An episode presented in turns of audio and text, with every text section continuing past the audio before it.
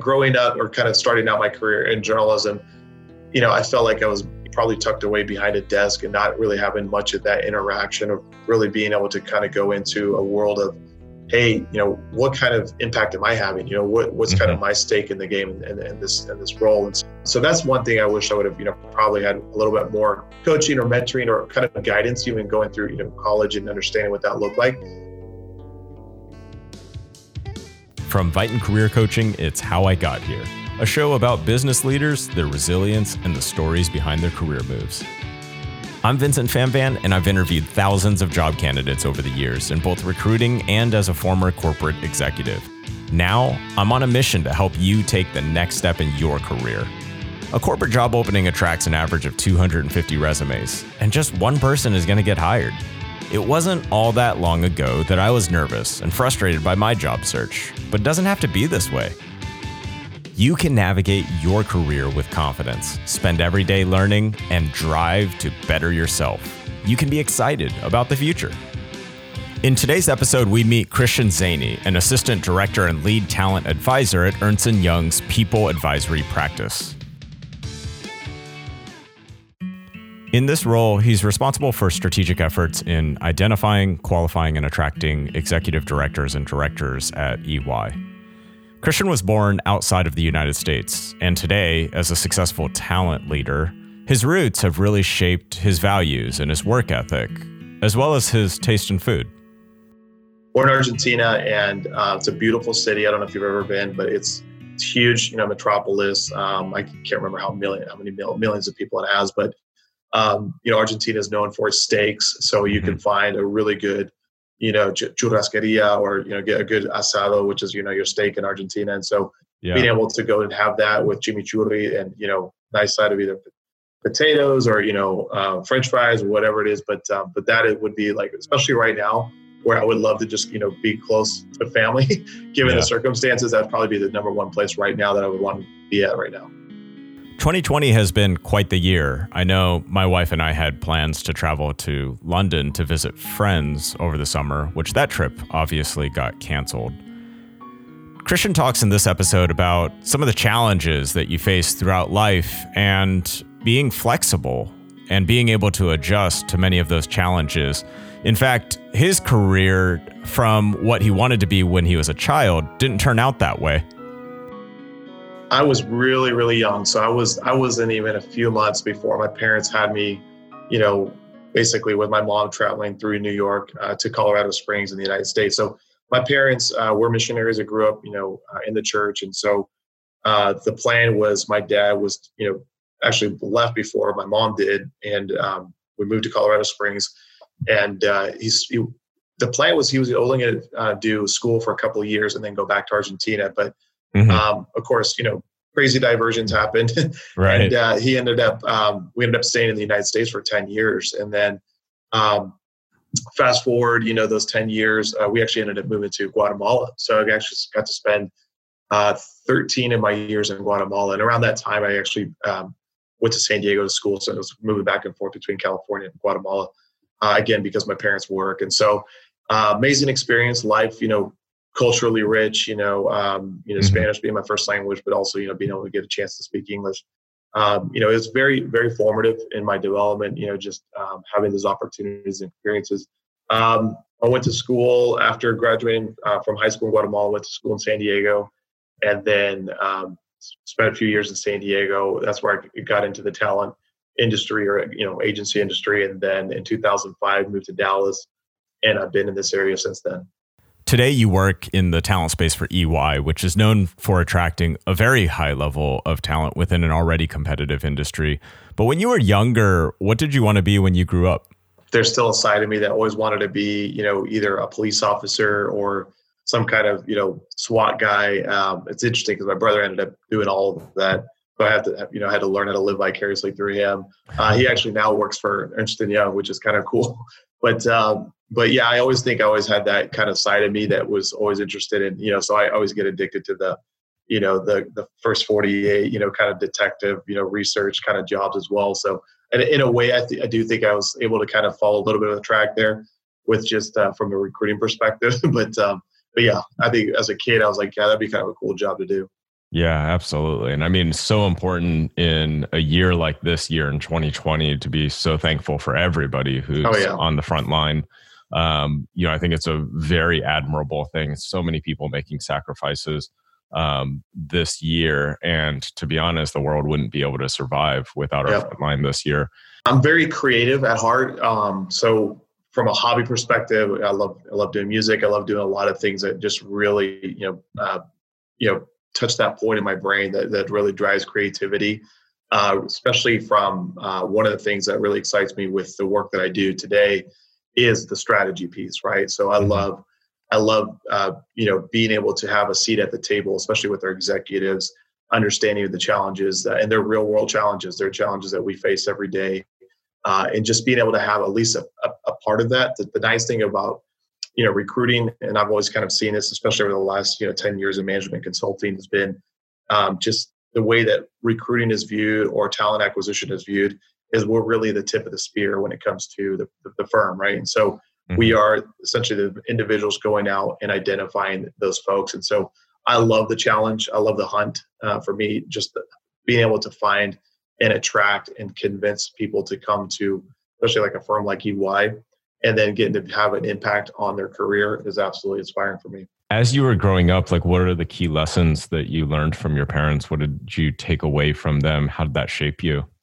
First and foremost, if you will, it would have been really just the sense of unity with the family, that closeness and the importance of having family and your loved ones around you.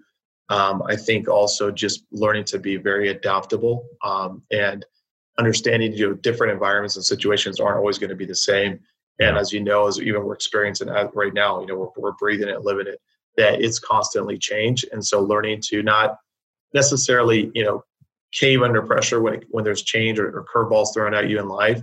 And so I think a lot of it, has really prepped me for, just even the work that I do, that, there's no 2 days alike. And that's the one thing I love about my role, but it has shaped me to learn to be versatile, adaptable, and, understanding that, and then understanding and being very empathetic to people's cultures, walks of life, challenges that they're learning to deal with. And I think that's something that my parents have really instilled upon me. Perseverance is going to be a trait that's going to be so important over the course of the next few years. I graduated from college in 2009. So I really feel for many of the folks who are, whether they're college juniors, college seniors, and, and as especially in accounting, there's many freshmen who go to college, pick an accounting major, and dream about working at one of the big four, only to have something out of their control, impact their kind of life journey that they had planned out. But life's kind of funny like that. It doesn't always end up how you think, where you think. And a lot of the times it does work out if you're adaptable to your point, open to different paths, because life's not always necessarily linear. You're absolutely right. And I think, where it is, tricky or where you have to learn how to adapt, I think your resilience is really going to show, especially during these times. I mean, I remember when I came out of college, I graduated 10 years before you did, so 99. And the economy was different for the technology space. I got into, the first job I got into was working for a magazine. I was a journalism major, and that company, ultimately, I think I did that for about a year before I moved into a company that was really focused around aviation and aeronautics and landing systems for airports and so forth. And that was around the height of 9/11. And so, I tell this story as part of my journey.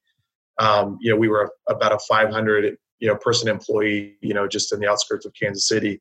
And, literally within months, because we lost a lot of contracts with the U.S., FAA, a lot of contracts had basically gone, had been frozen or put on hold. And so we start to experience a bunch of layoffs and a lot of transitions that were taking place. And so right out the gate, and that was one of the reasons that got me into recruiting, essentially, was because I was like, well, I want to do a role that I can take anywhere in the world if I have to. I wasn't really thinking 20 years from now, but I was thinking, what is it something I can do, a skill set that I can go anywhere if I have to, and I can always fall back on if I needed to start my own business or something like that. And so that was one of the reasons I got into recruiting and at that time.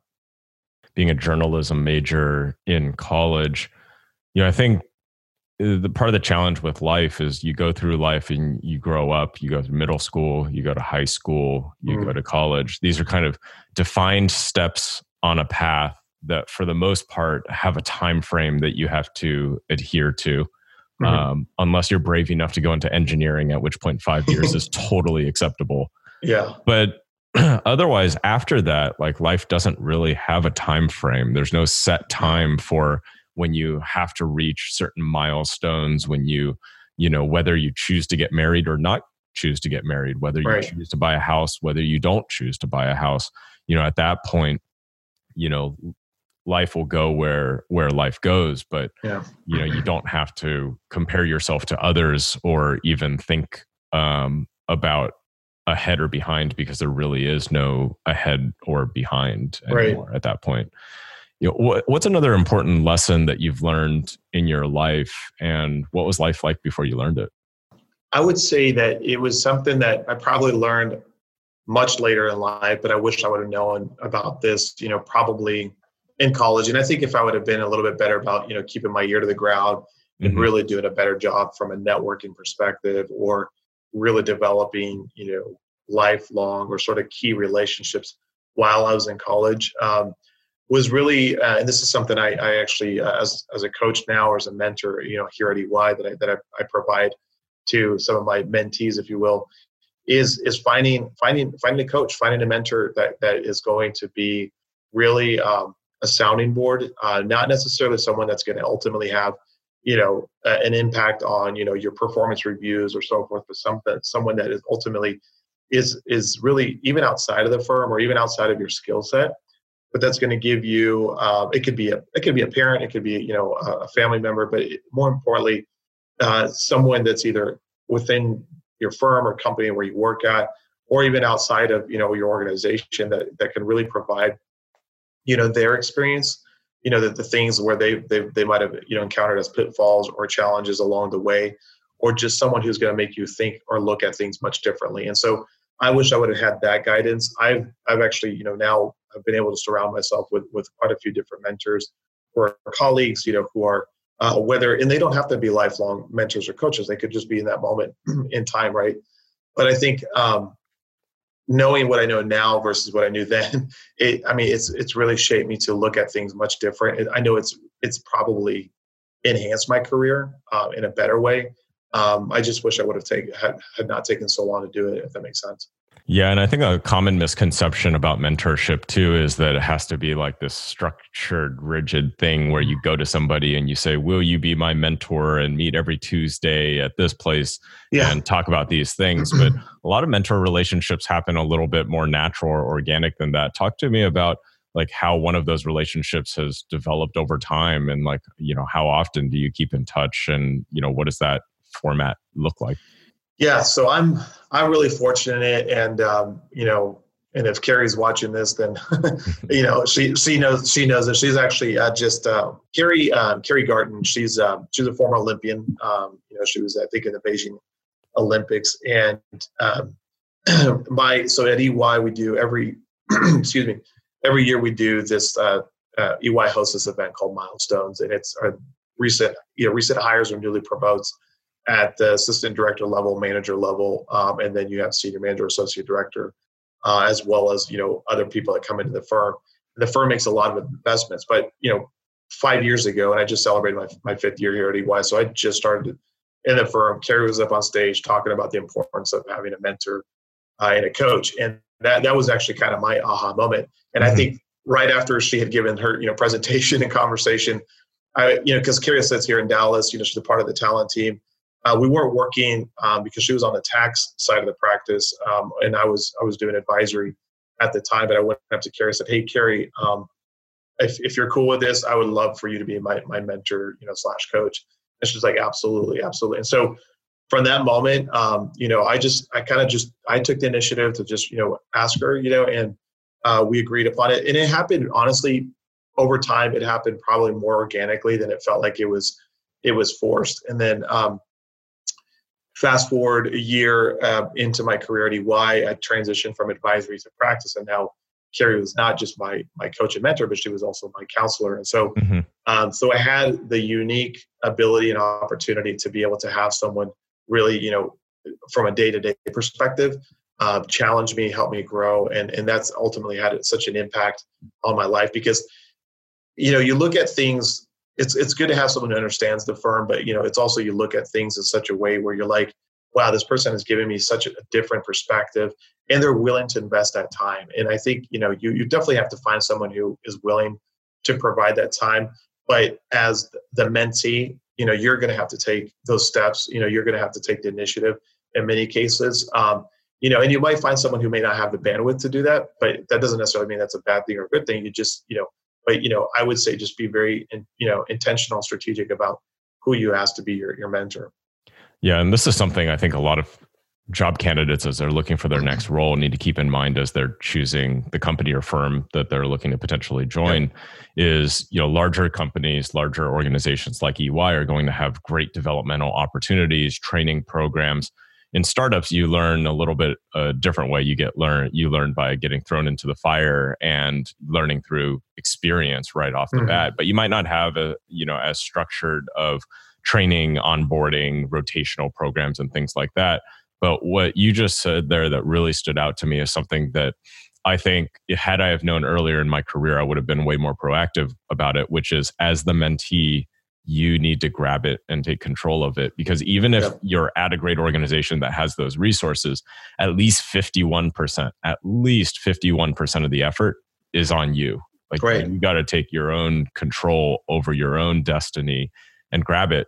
Because the reality of it too is, great mentors, really great mentors, are not going to be people who are just sitting around. They're folks who are extremely busy, but they want to give back the time. Yeah. But you have to ask for the time and follow up and really put effort and thought into it in terms of what you want to get out of it, because you're only going to get out of it whatever type of effort you put into it. So I couldn't agree more there. But what was something that, before you started a career in management consulting, what were some of the things that you wish you would have known?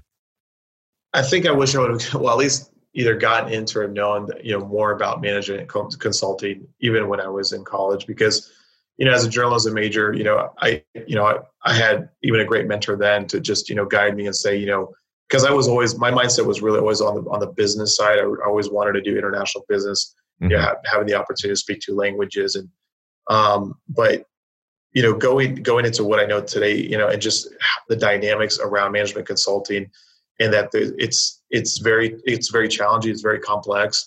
But you're obviously having an impact in so many different areas of industries and, people and their lives and the decisions that organizations make. And, you know, they come to you, whether it's from a strategic standpoint or from an advisory standpoint. But I think, you know, just now, having been at a place like EY, and then prior to EY, SunGard Consulting Services, you know, it's really the dynamic of working with people and just the opportunity to really understand that, you know, there are challenges, you know, like we talked about earlier in this podcast, you know, that the world throws challenges at you every day. Learning to understand those dynamics of working with people, and then understanding those pain points, and then being able to solve those, you know, issues and challenges along the way. Growing up, or kind of starting out my career in journalism, you know, I felt like I was probably tucked away behind a desk and not really having much of that interaction, or really being able to kind of go into a world of, hey, you know, what kind of impact am I having? You know, what's kind of my stake in the game and this role? And so that's one thing I wish I would have, you know, probably had a little bit more coaching or mentoring or kind of guidance, even going through, you know, college and understanding what that looked like. But I've been fortunate enough to have, you know, this journey and kind of see that, you know, now firsthand. And I encourage people, you know, even if management consulting is not a part or something on the top of your mind, especially as you're, your college graduate looking for career opportunities, I would say explore, you know, your options. And it's not for everyone. I will say that, you know, just full transparency. But I do think if you're looking to have an impact and have a say in the growth of what an organization can do for its clients, then, you know, I definitely would consider that. Yeah, I think that's one thing that I'm not a super huge fan on, personality quizzes. There's a few of them out there that are worth taking. Strength Finder, for anybody who's listening, is a great one. Myers-Briggs is another good standard one.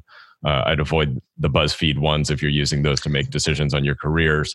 But one thing that I do think, to your point, that folks should know about themselves is, are you a creative type? Are you an analytical type where you really get energy out of like sitting down, putting on headphones and cranking through a crazy puzzle, or just making something that's just so creative and that's what gives you energy and you would be excited to do? Or are you the type of person that gets a lot of energy out of interacting with other people, collaborating with other people? Because these are oftentimes the things that you don't really understand about a career in terms of the actual day in the life of a job until you get into it. Unless you ask folks before you actually get into that profession. Yeah, that's a good point. And I would say one of the things that EY does really well is when you come into the firm, especially as a new manager or an assistant director, or even, you know, higher up. And I wish we would do a better job even at kind of the, you know, entry level, you know, roles as well. But I got certified in TRACOM social styles about 3 years ago now. And so, you know, that's one of the things I actually been facilitating in our milestones programs now for the last couple of years. But it is learning your social style. It is, you know, whether you're analytical, whether you're driver, whether you're amiable, which is what I am, or expressive. And the nice thing is, one of the key takeaways out of that whole program is the importance of understanding that, you know, on a high performing team, which EY really stresses the importance of having throughout the organization, is having a good balance across, you know, the team. So you don't want an organization that's just a bunch of analytical folks, or you don't want an organization that's just drivers. You know, you want a really good blend. And I will say that, you know, even look at the numbers year over year, EY continues to do a really good job in that space. But as an individual, it's good to know that, because you're absolutely right. You know, if you're analytical and you love doing reports, or you love spending all your time in an Excel spreadsheet, or doing, you know, whatever kind of research, or the same thing is if you're a driver, or you like, you know, leading teams or projects or opportunities, absolutely get the chance to kind of do that. And you're right, Strength Finders, I think I bought the book and I did the quiz, and I think that's where I learned, you know, okay, I'm creative type, you know, obviously, but then, you know, strategy is something that really speaks my, you know, quote unquote love language, if you will. A lot of people think that job searches or networking are frustrating a lot of the times, to the point where they want to give up. It causes them anxiety. Why do you think people feel that way? Yeah, I think it's where your energy is spent. I think if you're just thinking that I'm going to sit behind a computer on Indeed.com or Glassdoor.com, or, you know, old school Monster.com, I don't even know if they still exist, you know, uploading your resume and then just, you know, applying to 17,000 different jobs that are out there, that's going to be frustrating. I think it goes back to the comment earlier of, as a mentee, you know, I need to take the initiative. It really is taking the efforts and the initiatives to go out there and find networking opportunities, especially in a market like right now, where, you know, after the, I mean, you can attest to this, because around the time you graduated college was when the housing crisis happened. We went with like a deep bottom recession. A lot of people were getting laid off. I was talking to executives who were making well into the high six figures, and they were trying to find opportunities. And, you know, and they were just like, man, I keep on applying to jobs, but I'm like, why are you just putting all your eggs in that one basket? You know, you have to be creative, you know, and that might mean, going out to networking events, lunches, dinners. They might seem mundane, but, you know, until you actually strike up a conversation or get in front of someone, you know, that's the best way that you're going to ultimately find something, because as the saying goes, it's not what you know, it's who you know. And that absolutely stands true within any organization. And so, you know, it's the importance too around not just developing those relationships, but maintain those relationships too.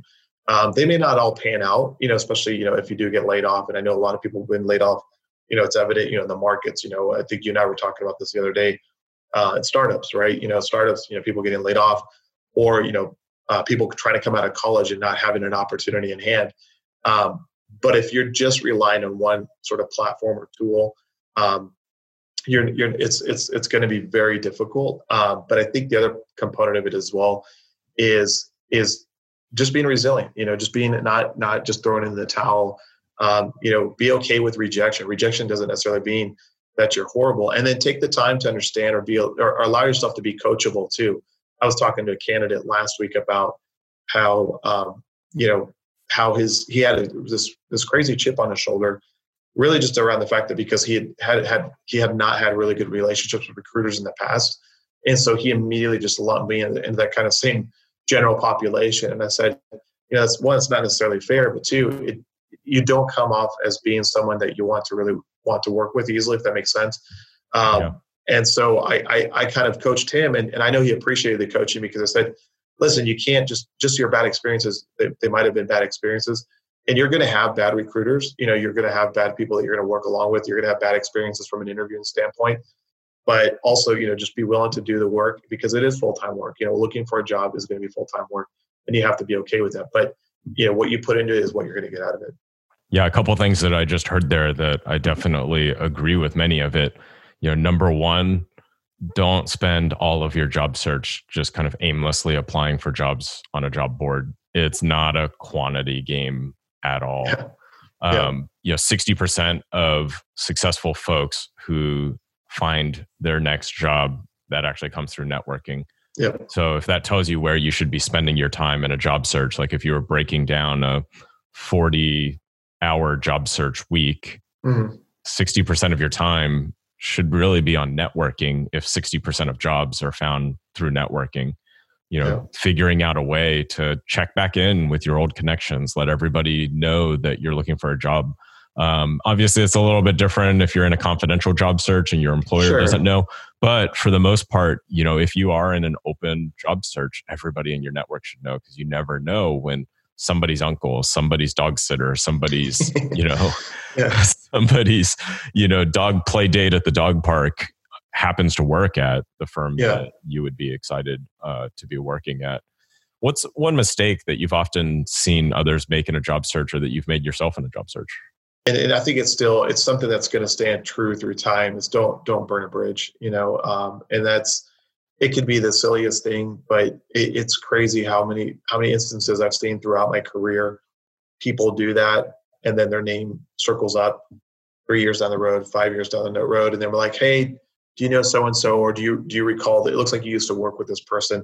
Is there anything that you can share about them with me?" And immediately, you know, people don't necessarily, or you know, remember the good experiences. Just like, you know, you're not going to rave about a really good restaurant. You know, as the saying goes, you know, you're always going to complain about that bad experience, right?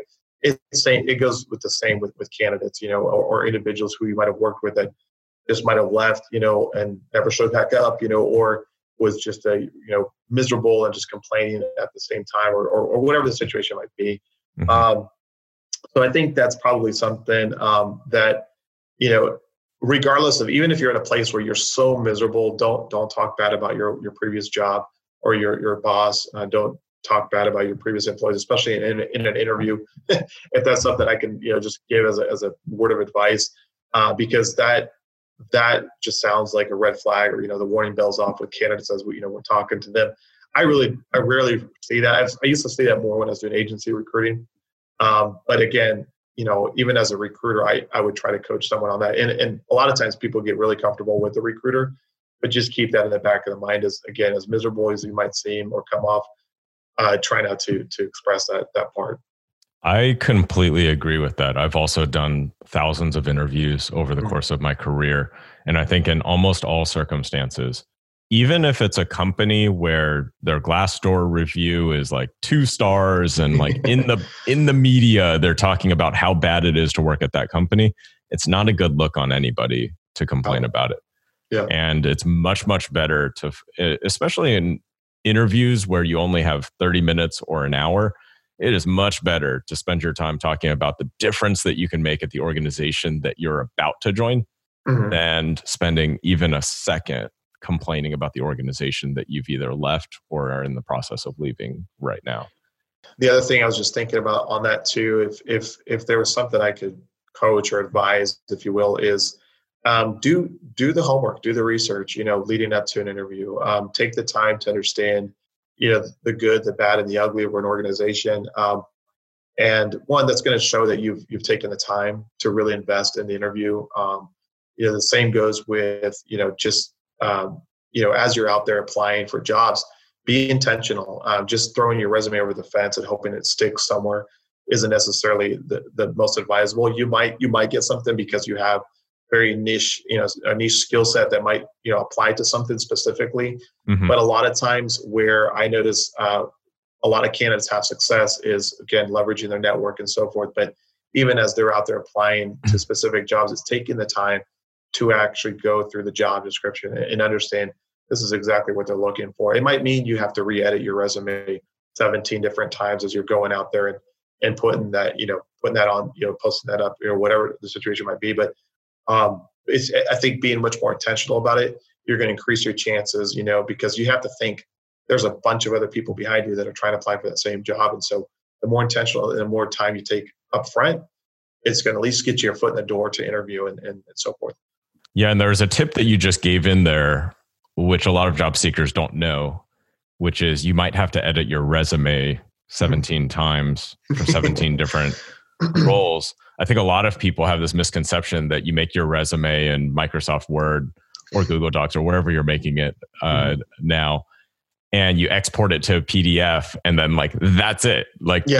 Print 200 copies, it's ready to go. Yeah. That's really not the case anymore. No, it's not. When you have different job descriptions, it's like an open book test. That job description is saying literally the things that folks are looking for.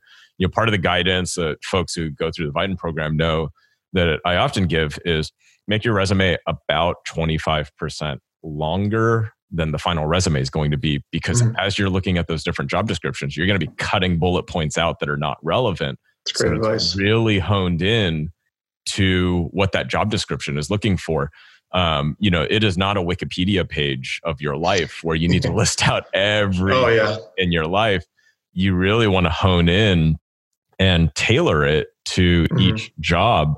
So you might have HR experience and marketing experience in your background, but depending on if you're applying for an HR role or a marketing role, there might be specific bullet points that you put in. Because if you leave everything, it might seem like you could be wishy-washy and not quite sure of what you want to do next. Yeah, great advice. Tell me about the kind of process behind the scenes of how you ended up at EY. Yeah, so it was an interesting time, but I firmly believe that all things happen for a reason. Prior to coming to EY, I was working for a consulting services organization called SunGard. We had the product side and then we had the consulting side, and I was doing a very similar role what I'm doing today in terms of executive recruiting, working with our leaders. But at the time, someone from the talent team here at EY had reached out to me, and they had said, hey, are you interested in looking at some new opportunities? They'd seen my resume, or my resume, but my profile LinkedIn. And because I had been working in the management consulting space, working to hire, directive at partners and executives, that is really essentially what stood out. Really, at the time, my emphasis was more in the financial services space, but they really liked my IT background. So again, I took the time to always, and I continue to do so, is make sure that my LinkedIn profile is up to date. It essentially reflects the work that I'm doing at this moment. And that's something I would encourage, your listeners, our viewers to do as well, is that take the time to build out, just like, you were saying, Vincent, about, having, a really strong, resume or profile. It's the same goes with LinkedIn. So that essentially attracted that person to reach out to me. I went through a handful of different interviews, actually found the office here in Dallas, and met with what ultimately would become my leader, Jill Serba, who's now still with the firm, but she was ultimately the one I met with. And it was a pretty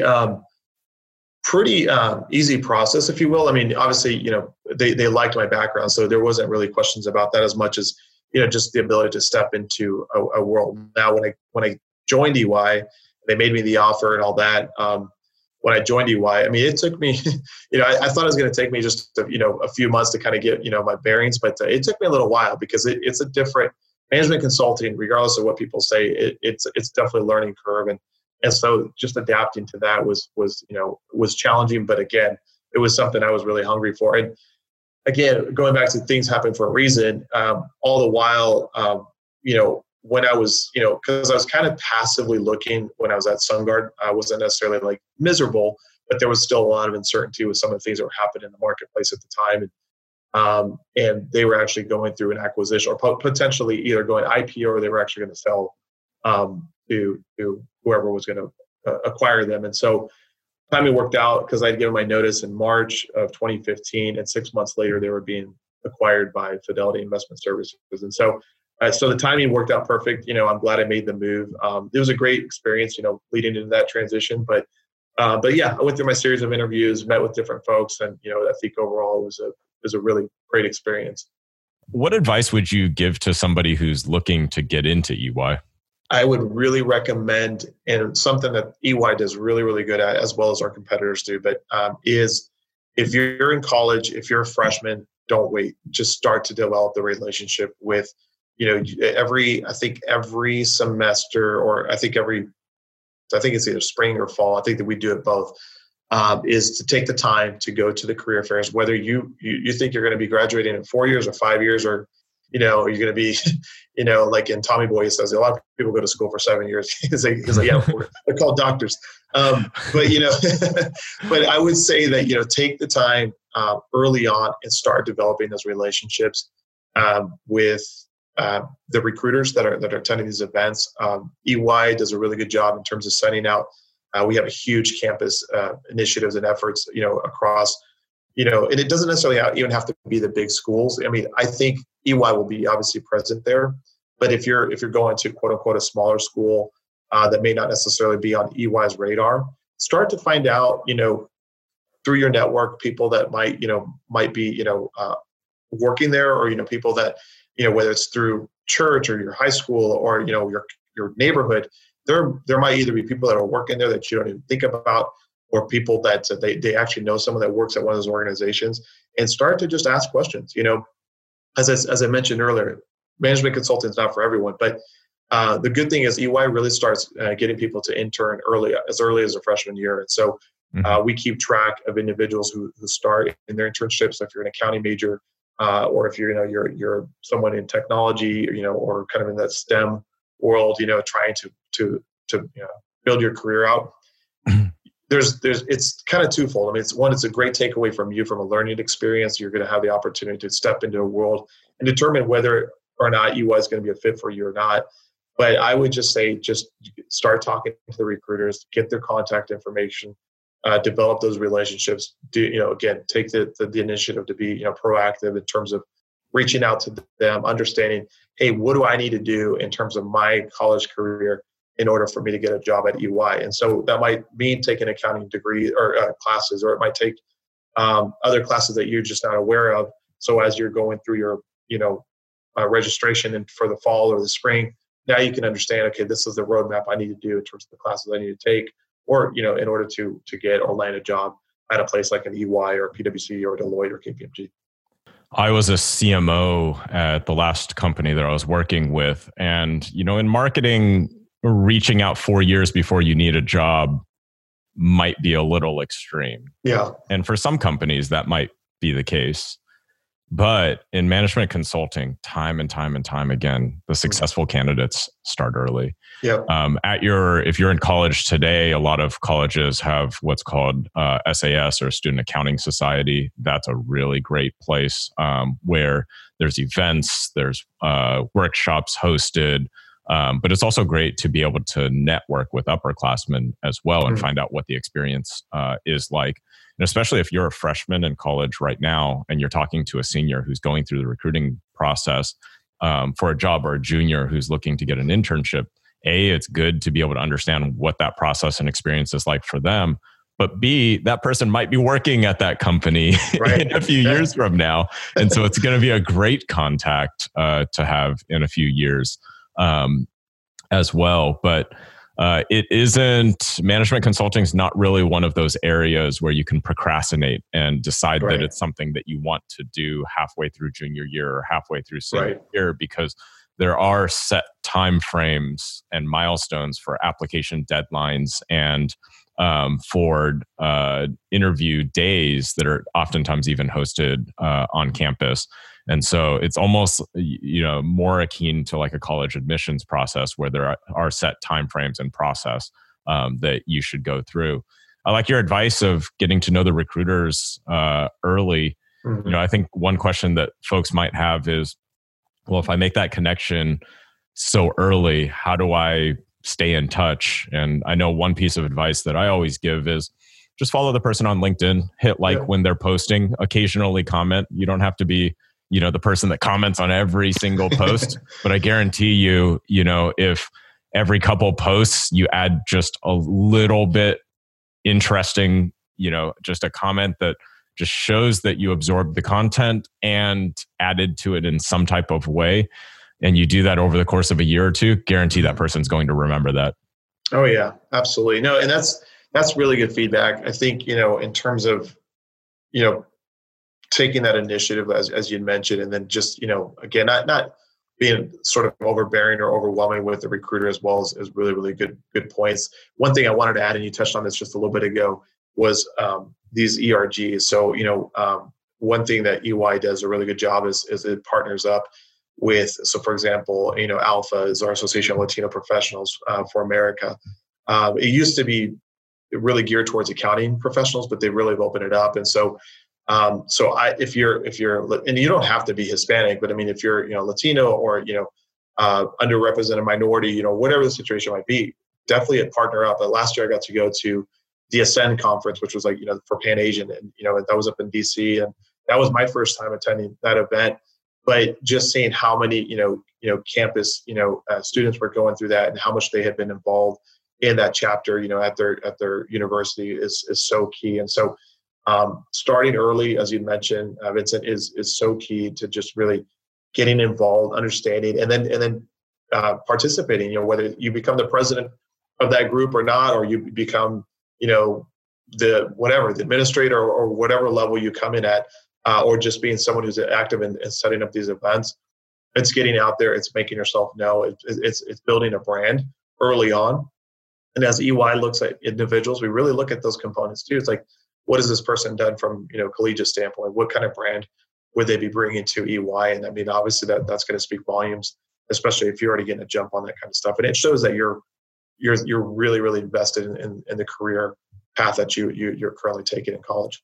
Yeah, the ERGs, or employee resource groups, for anybody who's listening, really are something that I think a lot of people in college don't know about, because you don't really get exposed to it until you start working at larger companies. But you know, the ERGs support communities of employees from different groups.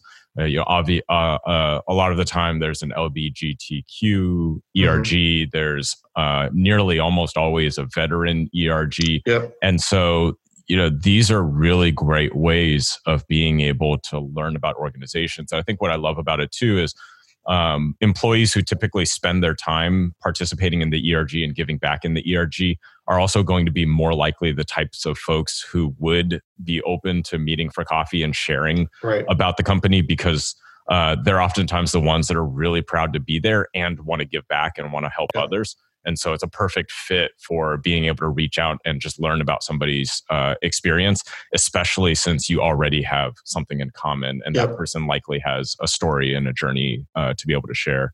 So we've talked a lot about mentors and the importance of finding mentorship throughout your career. Outside of that, what are the best resources that have helped you along the way in your career? Yeah, great question. I think one of the things that I take a step back on, and this is something I was very intentional about doing more so last year, and with this whole virus thing, it's kind of throwing things out of a loop, because I used to just, you know, plug in and go to the gym, and so a lot of us just use it listening to audible books, you know. And so I've been really intentional about books that have been around business, leadership, you know, principles. Obviously, you know, I know Brené Brown is a name that gets thrown out quite a bit, but then, you know, other books that, you know, kind of, you know, appease to my appetite in terms of just knowledge. And so there's books about military strategy. You know, there's books that, you know, that might be, you know, talking about, you know, leadership principles in challenging times such as war or combat. And so I start to pull different things and think, okay, well, how are certain things I can apply to myself? You know, some of them are around relationships, you know, just even from how, what can I do differently in terms of developing relationships, not just with my fiance, but, you know, family members, you know, as well as colleagues and the leaders, especially now that I'm taking on this lead role from a people advisor standpoint. And then, you know, from a knowledge perspective, other resources are the day-to-day work that I do. And so, you know, at EY, we do a really good job in terms of, you know, sending out news and other articles that, you know, our leaders have written. And so I try to stay really on top of what they're writing, paying attention to certain things that they might post on LinkedIn, just so that I can stay, you know, close to, you know, and educate myself in terms of the content that they're putting out there as well. Where can our listeners connect with you online? I would say best place is LinkedIn. I don't know if you're going to put that link up there or not, but yeah, I would say that that's probably the best place. And you know, I'm always happy to provide mentoring or mentorship to anyone. So if it's something that you're interested in, you know, always happy to, you know, talk through and get to know you a little bit better as well. Yeah. Awesome. Christian, it's been a pleasure to be able to chat with you today, and I really appreciate your time and sharing just all these insights with everybody who's listening. Likewise, Vincent, I love that. I love seeing what you're doing as well, you know, in terms of, you know, your role in this podcast. And so wish everyone luck, and just thank you for the time and consideration, and yeah, looking forward to staying in touch. Awesome. Thanks again. Thank you so much for listening to the show this week. If this podcast was helpful to you, the best thing that you can do to support is please consider rating and reviewing the show on Apple Podcasts. This helps us help more people just like you move towards the life that they desire. Visit our podcast on Apple Podcasts, then scroll to the bottom, tap the rate with 5 stars, and just leave a sentence or two about what you loved most about this episode. You can subscribe wherever you listen to your podcasts, or you can write at hello@vitan.com. I'm Vincent Phamvan, and you've been listening to How I Got Here.